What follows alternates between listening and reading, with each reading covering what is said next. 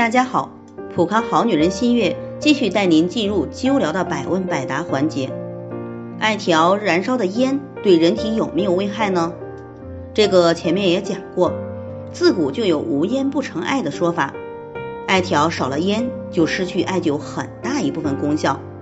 艾条燃烧时产生的烟气能杀死空气中的伤寒菌、结核杆菌、葡萄球菌等。同时，艾条燃烧产生的谷艾酮、谷艾醇具有抗癌的功效。艾燃烧产生的甲醇提取物具有清除自由基的作用。但是如果使用好的艾条，能使烟自燃，危害降低到最低程度，那就是比较完美的了。好的艾条燃烧出来的烟是白色的，还具有淡淡的香。如果选用劣质的艾条，比如新艾或者掺有杂质的艾条，产生的烟是黑色的，也会伴有难闻、刺鼻的气味，这样对身体当然是有害的。所以一定要选择优质的艾条来调理我们的身体。为什么做艾灸时，同一根艾条在不同人身上做会有不同的变化呢？艾条的不同变化是由不同体质所决定的。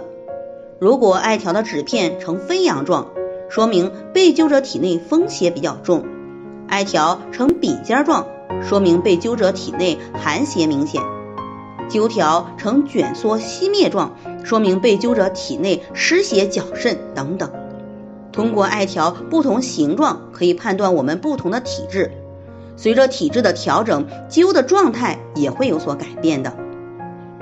有人问，艾灸了两个星期，最近口腔长了溃疡，这属于上火吗？是属于热和火的表现，主要是胃火上炎。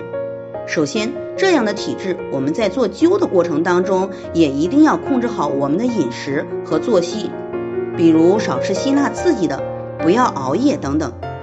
百分之四十多的口腔溃疡患者有消化道疾病，中医上来讲叫做脾胃运化功能失常。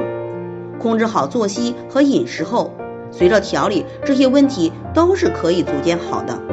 在这里，我也给大家提个醒：您关注我们的微信公众号“普康好女人”，普黄浦江的普，康健康的康。普康好女人添加关注后，点击健康自测，那么您就可以对自己的身体有一个综合的评判了。健康老师会针对您的情况做一个系统的分析，然后给您指导意见。这个机会还是蛮好的，希望大家能够珍惜。今天的分享就到这里，我们明天再见。